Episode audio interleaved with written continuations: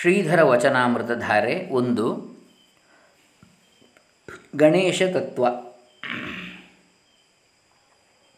ಭಗವಾನ್ ಶ್ರೀಧರ ಸ್ವಾಮಿಗಳ ವಿಚಾರಧಾರೆ, ಪ್ರವಚನಾಮೃತ. ಅದರಲ್ಲಿ ಈ ಗಣೇಶ ತತ್ವದಲ್ಲಿ, ಗಣೇಶ ಚರಿತೆಯನ್ನು ನೋಡ್ತಾ ಇದ್ದೀವಿ. ಈಗಾಗಲೇ ಕೃತ ಹಾಗೂ ತ್ರೇತಾಯುಗದ ಗಣೇಶ ಅವತಾರಗಳನ್ನು ನೋಡಿದೆವು. ಇವತ್ತೀಗ ಅದನ್ನು ಮುಂದುವರಿಸೋಣ. ಓಂ ಶ್ರೀ ಗುರುಭ್ಯೋ ನಮಃ. ಹರಿ ಓಂ ಶ್ರೀ ಗಣೇಶಾಯ ನಮಃ. ಮೊದಲ ಪೂಜೆ ಏಕೆ ಗಣೇಶನಿಗೆ? ಈಗ ಮೂರನೇ ಅವತಾರವನ್ನು ನಾವು ನೋಡೋಣ. ಮೂರನೇ ಅವತಾರ ಎಂದರೆ ದ್ವಾಪರ ಯುಗದ ಅವತಾರ. ಅಂದರೆ ಈಗ ನಾವು ಪೂಜೆ ಮಾಡತಕ್ಕ ಗಜಮುಖನ ಅವತಾರ. ಗಜಮುಖ, ಗಜಾನನ, ಗಜಾಸ್ಯ ಎಲ್ಲ ಅರ್ಥವೂ ಒಂದೇ. ಈ ಅವತಾರದ ವಿವರಣೆಯನ್ನು ನಾವು ಸ್ವಲ್ಪ ಮಟ್ಟಿಗೆ ನೋಡೋಣ. ಇಷ್ಟರವರೆಗೆ ನಾನು ವರ್ಣಿಸಿದ ಎಲ್ಲ ಅವತಾರದ ಕಥೆ ಗಣೇಶ ಪುರಾಣದ ಆಧಾರದಿಂದ ವರ್ಣಿಸಿದ್ದೇನೆ. ಈಗ ಈ ಮೂರನೇ ಅವತಾರ ಮಾತ್ರ ಬ್ರಹ್ಮ ವೈವರ್ತ ಪುರಾಣದ ಆಧಾರದಿಂದ ವರ್ಣಿಸುತ್ತಿದ್ದೇನೆ. ಇದರಲ್ಲಿರುವ ಕಥೆ ಬಹಳ ಒಳ್ಳೆಯದಾಗಿದೆ. ಗಜಮುಖ ಹೇಗಾದನು? ಬ್ರಹ್ಮ ಬ್ರಹ್ಮವಿವರ್ತ ಪುರಾಣದಲ್ಲಿ ಏನಿದೆ? ಗಜಾನನಿ ಗಜಾನನಿಗೆ ಎಲ್ಲರೂ ಸೇರಿ ಈ ಅಗ್ರಪೂಜೆಯ ಅಧಿಕಾರ ಕೊಟ್ಟಿರುವುದು ಯಾವಾಗ? ಯಾವ ಸಂದರ್ಭದಲ್ಲಿ ಎಂದು ನಿಮಗೆ ಕುತೂಹಲ ಉಂಟಾಗಿರಬೇಕು? ಈ ಪ್ರಶ್ನೆಗಳಿಗೆ ಸಮರ್ಪಕವಾಗಿ ಇಲ್ಲಿ ಉತ್ತರ ಕೊಟ್ಟಾಗಿದೆ. ಒಂದಾನೊಂದು ದಿವಸ ದೂರ್ವಾಸ ಮುನಿಗಳು, ಅಂದರೆ ಏತಸ್ಮಿನ್ನಂತರೇ ತೇನ ವರ್ತ್ಮನ ಮುನಿಪುಂಗವ ಸಶಿಷ್ಯೋ ಜಾತಿ ದುರ್ವಾಸ ವೈಕುಂಠ ವೈಕುಂಠಾಚ್ಛಂಕರಾಲಯಂ. ನಾರಾಯಣೇನ ವೈ ತಚ್ಚ ದತ್ತಂ ಮಹೇಂದ್ರಾಯ ಮುನೀಂದ್ರೇಣ ಮಹಾತ್ಮನ, ಸರ್ವವಿಘ್ನಹರಂ ಪುಷ್ಪಂ ನಾರಾಯಣ ನಿವೇದಿತಂ, ಮೂರ್ಧ್ನೀದಂ ಯಸ್ಯ ದೇವೇಂದ್ರ ಜಯಸ್ತಸ್ಯೈವ ಸರ್ವತಃ, ತತ್ಸರಂಭಾಂತಿಕೆ ತಿಷ್ಠನ್ ಚಿಕ್ಷೇಪಗಜಮಸ್ತಕೆ ಹರಿಸ್ತನ್ಮಸ್ತಕಂಛಿತ್ವಾ ಯೋಜಯಾಮಾಸ ಬಾಲಕೆ. ಬ್ರಹ್ಮವಿವರ್ತ ಪುರಾಣ ಗಣಪತಿ ಖಂಡ. ಅದರಲ್ಲಿ ಬರತಕ್ಕಂಥ ಶ್ಲೋಕಗಳಿವು. ಈ ಇದರ ಅರ್ಥ ಏನು? ಒಂದಾನೊಂದು ದಿವಸ ದುರ್ವಾಸ ಮುನಿಗಳು ವೈಕುಂಠದಲ್ಲಿ ನಾರಾಯಣನ ದರ್ಶನವನ್ನು ಪಡೆದುಕೊಂಡು ತಮ್ಮ ಆಶ್ರಮಕ್ಕೆ ಬರುವಾಗ ಹಾದಿಯಲ್ಲಿ ಜಲಕ್ರೀಡೆಯಲ್ಲಿ ತೊಡಗಿರುವ ಇಂದ್ರನನ್ನು ಕಂಡರು. ವೈಕುಂಠದಲ್ಲಿ ನಾರಾಯಣನು ದೂರ್ವಾಸರಿಗೆ ಪಾರಿಜಾತ ಹೂವಿನ ಪ್ರಸಾದವನ್ನಿತ್ತು. ಈ ಪ್ರಸಾದವು ಯಾರ ತಲೆಯ ಮೇಲೆ ಬೀಳುವುದು, ಅವನು ಎಲ್ಲ ದೇವತೆಗಳಲ್ಲೂ ಮುಖ್ಯನೆನಿಸುವನು ಎಂದು ತಿಳಿಸಿದನು. ದೂರ್ವಾಸರು ಇಂದ್ರನು ಹೇಗೂ ದೇವತೆಗಳಲ್ಲಿ ಮುಖ್ಯನೇ, ಅಧಿಕಸ್ಯ ಅಧಿಕಂ ಫಲಂ ಎಂಬ ದೃಷ್ಟಿಯಿಂದ ಇವನಿಗೆ ಪ್ರಸಾದವನ್ನು ಕೊಡುವುದು ಯೋಗ್ಯವೆಂದು ಭಾವಿಸಿ ಆ ಪ್ರಸಾದವನ್ನು ಇಂದ್ರನಿಗೆ ಕೊಟ್ಟು, ಅಪ್ಪ, ಈ ಹೂವು ಯಾರ ತಲೆಯ ಮೇಲೆ ಬೀಳುತ್ತದೆಯೋ, ಅವರು ಎಲ್ಲ ದೇವತೆಗಳಲ್ಲಿ ಮುಖ್ಯಸ್ಥರು, ವಿಘ್ನನಾಶಕರು, ಸಾಮರ್ಥ್ಯವಂತರು ಆಗುತ್ತಾರೆ ಎಂದು ನಾರಾಯಣನ ಅಪ್ಪಣೆಯಾಗಿದೆ ಎಂದು ಹೇಳಿದರು. ಆದರೆ ಇಂದ್ರನ ಮನಸ್ಸು ಚಂಚಲವಾಗಿ ಜಲಕ್ರೀಡೆಯ ಕಡೆಗಿತ್ತು. ಅವನು ಆ ಹೂವನ್ನು ಸಮೀಪದಲ್ಲಿರುವಂಥ ಆನೆಯ ತಲೆಯ ಮೇಲೆ ಇಟ್ಟುಬಿಟ್ಟ. ಆದ್ದರಿಂದ ಆ ಎಲ್ಲ ದೇವತೆಗಳಲ್ಲಿ ಅಗ್ರಪೂಜೆಯ ಅಧಿಕಾರ, ಅಗ್ರಗಣ್ಯತೆ ಆ ಆನೆಗೆ ಒದಗಿತು. ಆಗ ಎಲ್ಲ ದೇವತೆಗಳು ಇದು ಗೊತ್ತಾಗಿ ಚಿಂತಿಸಲಾರಂಭಿಸಿದರು. ಈಗ ಆನೆಯು ದೇವತೆಗಳಲ್ಲಿ ಅಗ್ರಗಣ್ಯ ಆಗಿಬಿಟ್ರೆ ಅದೂ ಅಯೋಗ್ಯವೇ ಸರಿ. ನಾರಾಯಣನ ಕೊಟ್ಟ ವರವು ಸತ್ಯವಾಗಬೇಕು. ಆದ್ದರಿಂದ ಈ ಆನೆಯ ಮುಖವನ್ನು ದೇವತಾಗ್ರಗಣ್ಯನಾದ ಅಗ್ರಪೂಜೆಯ ಅಧಿಕಾರವುಳ್ಳ ಗಣೇಶನಿಗೆ ಸೇರಿಸಬೇಕು. ಆಗ ಅಗ್ರಪೂಜೆಯ ಅಧಿಕಾರವು ಕೂಡ ಆತನಿಗೆ ಒದಗುವುದು ಮತ್ತು ದೇವತೆಗಳಲ್ಲಿ ಅಗ್ರಗಣ್ಯನಾಗುವುದು ಸಹಜ. ಆಗಲಿಕ್ಕೆ ಇದೊಂದು ಸಾಹ್ಯಕವಾಗುವುದು.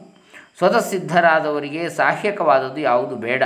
ಹಾಗಾದರೂ ಕೂಡ ನಾರಾಯಣನ ಪ್ರಸಾದದ ಮಹತ್ವವು ಉಳಿಯುವುದಕ್ಕಾಗಿಯೂ, ಹೂವಿಗೆ ಕೊಟ್ಟ ವರವು ಸತ್ಯವಾಗುವುದಕ್ಕಾಗಿಯೂ, ಗಜನ ಮುಖ ಗಣೇಶನಿಗೆ ಧರಿಸುವುದಕ್ಕಾಗಿಯೂ ಒಂದು ಅನುಕೂಲವಾದ ಪ್ರಸಂಗ ಉಂಟಾದಂತಾಯಿತು. ಈ ಹಿಂದೆ ಹೇಳಿದ ಕಥೆ ಬ್ರಹ್ಮವಿವೃತ ಪುರಾಣದಲ್ಲಿದೆ. ಸ್ಕಂದ ಹಾಗೂ ಮುದ್ಗಲ ಪುರಾಣದಲ್ಲಿ ಈ ವಿಚಾರ ಬಂದಿದೆ. ಈಗ ಗಣೇಶ ಪುರಾಣದಲ್ಲಿ ಏನಿದೆ ಎಂದು ನಾವು ವಿಚಾರ ಮಾಡೋಣ. ಅಂತೂ ಎಲ್ಲ ಪುರಾಣಗಳನ್ನು ವಿಚಾರ ಮಾಡಿ ಯಾವುದರಲ್ಲಿ ಹೆಚ್ಚಿನದು ಒಳ್ಳೆಯದಾಗಿ ಕಾಣುತ್ತದೋ ಅದನ್ನು ಆರಿಸಿಕೊಂಡು ನಾವು ಇವತ್ತಿನ ಗಣೇಶ ಚರಿತ್ರ ವಿಭಾಗವನ್ನು ಒಳ್ಳೆಯ ರೀತಿಯಲ್ಲಿ ಶೃಂಗರಿಸೋಣ. ತಾಯಿಯ ರಕ್ಷಣೆ, ತಲೆಯ ಅರ್ಪಣೆ. ಒಂದು ದಿವಸ ಪಾರ್ವತಿ ಸ್ನಾನಕ್ಕೆ ಹೋಗಬೇಕಾದರೆ ತಾನು ಮೈಗೆ ಲೇಪನ ಮಾಡಿಕೊಂಡಿದ್ದ ಸುಗಂಧ ದ್ರವ್ಯಗಳಾದ ಗಂಧ, ಅತ್ತರ ಇತ್ಯಾದಿಗಳನ್ನು ತೆಗೆದು ಆ ಎಲ್ಲ ಸುಗಂಧ ದ್ರವ್ಯಗಳಿಂದ ದ್ವಾರ ರಕ್ಷಕ ಎಂಬ ದೃಷ್ಟಿಯಿಂದ ಮೂರ್ತಿ ಮಾಡಿ ತನ್ನ ಸ್ನಾನ ಗೃಹದ ಬಾಗಿಲಲ್ಲಿ ಆ ಮೂರ್ತಿಯನ್ನಿಟ್ಟುಕೊಂಡು ಪ್ರಾಣ ಕಲೆಯನ್ನು ಕೊಟ್ಟು ಆ ಮಗುವಿಗೆ ಹೇಳಿದಳು, ಅಪ್ಪ, ನೀನು ನನ್ನ ಮಗ. ಯಾರು ಬಂದರೂ ಬಿಡಬೇಡ. ತಿಳಿತ ಮಗ? ನಾನು ಈಗ ಸ್ನಾನಕ್ಕೆ ಹೋಗ್ತೇನೆ ಅಂತ ಹೇಳಿ ಪಾರ್ವತಿಯು ಸ್ನಾನಕ್ಕೆ ಹೋದಳು. ಈಶ್ವರನು ಬಂದಾಗ ಸಹಜಿತವಾಗಿ ತಾಯಿಯ ಅಪ್ಪಣೆಯಂತೆ ಅವನನ್ನು ಬಿಡಲಿಲ್ಲ. ಶಿವನು ಎಷ್ಟೋ ಸಮಯ ಹೇಳಿ ನೋಡಿದರೂ, ಗಣೇಶನು, ತಾಯಿಯ ಅಪ್ಪಣೆ ನನಗೆ ಮುಖ್ಯ, ನೀವು ಯಾರು ನನಗೆ ಗೊತ್ತಿಲ್ಲ, ತಾಯಿಯ ಅಪ್ಪಣೆ ಆದರೆ ಬಿಡಲಿಕ್ಕೆ ಅಡ್ಡಿ ಇಲ್ಲ, ಇಲ್ಲವಾದರೆ ನೀವಾಗಲಿ ಅಥವಾ ಯಾರೂ ಬರಲಿ, ನಾನು ಬಿಡುವುದಿಲ್ಲ ಅಂತ ಹೇಳಿದಾಗ ಈಶ್ವರನಿಗೆ ಬೇಜಾರಾಯಿತು. ಇವನಂತೂ ಬಿಡುವುದಿಲ್ಲ, ಏನು ಮಾಡಬೇಕು ಎಂದು ಚಿಂತಿಸಿದ. ಆಗ ಗಣಗಳಿಗೆ, ಇವನು ಯಾರು? ಇವನು ಇಲ್ಲಿ ಬಂದು, ಬಂದವನು ಅಂತ ಸಿಟ್ಟು ಬಂದಿತ್ತು.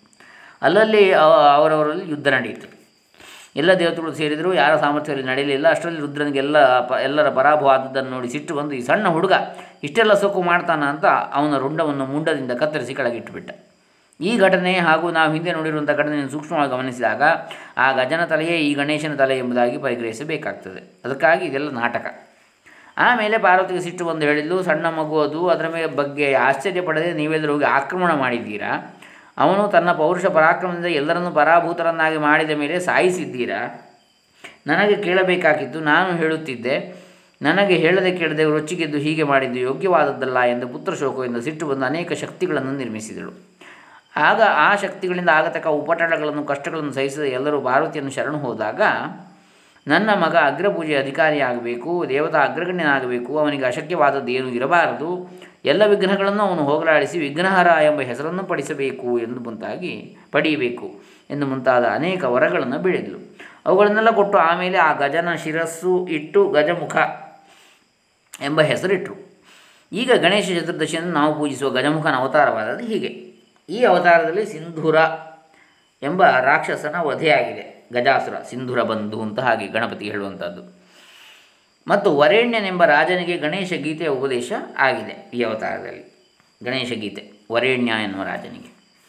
ಇದು ನಾವು ಗಣೇಶ ಪುರಾಣದಲ್ಲಿ ಇರತಕ್ಕಂತಹ ಕಥೆಯನ್ನು ನೋಡಿರ್ತಕ್ಕಂಥದ್ದು ಈ ರೀತಿಯಲ್ಲಿ ಸ್ಕಂದ, ಮುದ್ಗಲ ಪುರಾಣದಲ್ಲಿ, ಗಣೇಶ ಪುರಾಣದಲ್ಲಿ ಇತ್ಯಾದಿ. ಇನ್ನು ತಪ್ಪಿದ ಹಳಿ ವಾಹನ ಇಲಿ. ಗಜಮುಖನ ವಾಹನ ಇಲಿ, ಮೂಷಕ ವಾಹನನೆಂದು ಇವನಿಗೆ ಇನ್ನೂ ಒಂದು ಹೆಸರಿದೆ. ಈ ಮೂಷಕ ವಾಹನವು ಯಾಕಾಯಿತು ಎಂಬುವಂಥ ಪ್ರಶ್ನೆ ಎಲ್ಲರಿಗೂ ಉಂಟಾಗುವಂಥದ್ದೇ ಸರಿ. ಇದರ ಕಥೆ ಸ್ವಲ್ಪ ಮಟ್ಟಿಗೆ ನಾವು ಕೇಳೋಣ. ಕ್ರೌಂಚ ಎಂಬ ಗಂಧರ್ವನು ಇಂದ್ರನ ಸಭೆಗೆ ಹೋಗುವಾಗ ಗಡಿಬಿಡಿಯಿಂದ ಬೇಗ ಬೇಗ ಹೋಗ್ತಾ ಇದ್ದ. ಆಗ ವಾಮದೇವರಿಗೆ ಕಾಲು ಆ ವಾಮದೇವರ ಶಾಪದಿಂದ ಗಂಧರ್ವನು ಇಲಿಯಾಗಿ ಪರಾಶರರ ಆಶ್ರಮದ ಮುಂದೆ ಬಿದ್ದು ಬಿಟ್ಟ ಇಲಿಯಾಗಿ ಬಿದ್ದ ಆ ಕ್ರೌಂಚ ಎಂಬ ಗಂಧರ್ವನು ಆ ಶಾಪದೇಹದಿಂದ ಆ ಆಶ್ರಮದಲ್ಲಿ ಬಹಳ ಕಷ್ಟ ಕೊಡಲು ಹತ್ತಿದ ಮುಂದೆ ಆ ಮೂಷಕನಿಗೆ ಶಿಕ್ಷೆ ಕೊಡುವಾಗ ಆತನು ಗಜಮುಖನನ್ನು ಕುರಿತು, ನನ್ನನ್ನು ನಿನ್ನ ವಾಹನವನ್ನಾಗಿ ಮಾಡಿಕೊ ಎಂದು ದೀನನಾಗಿ ಬೇಡಿಕೊಂಡ. ಆ ದಿವಸದಿಂದ ಗಣಪತಿಗೆ ಮೂಷಕ ವಾಹನ ಎಂದು ಹೆಸರು ಬಂದಿದೆ. ಇನ್ನೂ ಒಂದು ಸಂದರ್ಭ ಒಂದು ಕಡೆಗೆ ಇದೆ. ಸೌಬರಿ ಎಂಬುವವರು ಒಬ್ಬರು ಋಷಿಗಳು. ಈ ಕ್ರೌಂಚ ದುಷ್ಟ ಗಂಧರ್ವನಾಗಿದ್ದ ಸೌಬರಿ ಆಶ್ರಮಕ್ಕೆ ಬಂದು ಮನೋಮಯಿ ಎಂಬ ಆ ಸೌಬರಿಯ ಧರ್ಮಪತ್ನಿಯ ಮೇಲೆ ಕೈ ಮಾಡಿದ ಆ ಮನೋಮಯಿ ಅಳುತ್ತಿರುವಾಗ ಸಮಿಧವನ್ನು ತರುವುದಕ್ಕಾಗಿ ಹೋದ ಸೌರಿ ಮಹರ್ಷಿಗಳು ಬಂದು ಪ್ರವಂಚನನ್ನು ಮೂಷಕನಾಗು ಎಂದು ಶಪಿಸಿದರು. ಆಮೇಲೆ ಆ ಪ್ರವಂಚನ ಪ್ರಾರ್ಥನೆ ಮಾಡಿ ಬೇಡಿಕೊಂಡಾಗ ಸೌಭರಿಯು ದ್ವಾಪರ ಯುಗದಲ್ಲಿ ಪರಮಾತ್ಮನ ಅವತಾರ ತಾಳಿ ನಿನ್ನ ಉದ್ಧಾರ ಮಾಡುವನು ಮತ್ತು ಆಗ ನೀನು ಅವನ ವಾಹನವಾಗುತ್ತೀಯೆ ಎಂದು ವಿಶಾಪ ಕೊಟ್ಟರು ಪ್ರತಿಶಾಪ. ಗಜಾನನ ಪ್ರಧಾನ ಅಂದರೆ ಹೀಗೆ ನಾಲ್ಕು ಅವತಾರಗಳು ಯುಗದ ಉಪಾಧಿಯನ್ನು ಇಟ್ಟುಕೊಂಡು ಶ್ರೀ ಶ್ರೀಧರು ಹೀಗೆ ಹೇಳಿದ್ದಾರೆ. ಆದರೂ ಕೂಡ ಈ ಗಜಮುಖನ ಪ್ರಾಧಾನ್ಯ ವಿಶೇಷವಾಗಿ ಇದೆ. ಅದು ಹೇಗೆ ಅಂದರೆ ಗಣೇಶ ಪೂರ್ವತಾಪಿನಿ ಮತ್ತು ಉತ್ತರ ತಾಪಿನಿ ಎಂಬ ಉಪನಿಷತ್ತುಗಳಿವೆ ಪೂರ್ವತಾಪಿನಿಯಲ್ಲಿ ಬ್ರಹ್ಮದೇವನು ತಾನು ಸೃಷ್ಟಿಸಿದ ಪ್ರಜೆಯು ಅನ್ನಾದ್ಯ, ಅಂದರೆ ಅನ್ನ ತಿನ್ನುವ ಹಾಗೆ ಹೇಗಾದೀತು ಎಂದು ಆಲೋಚನೆ ಮಾಡಬೇಕಾದರೆ ಅಲ್ಲಿಯೂ ಗಜಮುಖದಿಂದ ದರ್ಶನ ಕೊಟ್ಟದ್ದು ಇದೆ. ಪರಮಾತ್ಮನ ಆ ಗಣೇಶನ ಕೃಪೆಯಿಂದ ನಮ್ಮ ಬಾಳೆಲ್ಲ ದಿವ್ಯವಾಗಿ ಧರ್ಮದಂತೆ ನಾವು ನಡೆದುಕೊಂಡು ಕೃತಾರ್ಥರಾಗೋಣ ಎಲ್ಲ ವಿಧದಿಂದಲೂ ಒಳ್ಳೆಯದಾಗುವುದೆಂಬುದರಲ್ಲಿ ಸಂದೇಹವಿಲ್ಲ. ಮಂಗಲ ಮೂರ್ತಿಯೇ ಅವನು.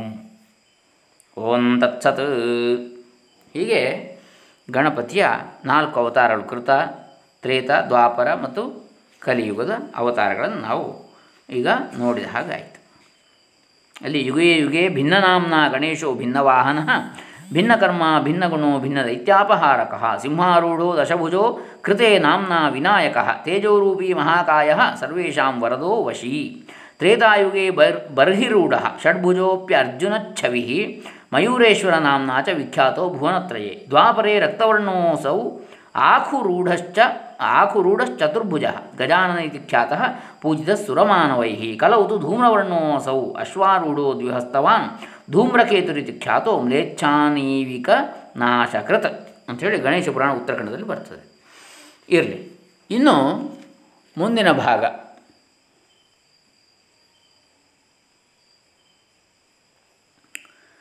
ಇದನ್ನು ನಾಳೆ ದಿವಸ ಮುಂದುವರಿಸೋಣ. ಗಣೇಶ ಚರಿತೆ, ಅದರ ಮುಂದಿನ ಭಾಗ. ಶ್ರೀಧರ ವಚನಾಮೃತ ಧಾರೆ ಒಂದರಲ್ಲಿ.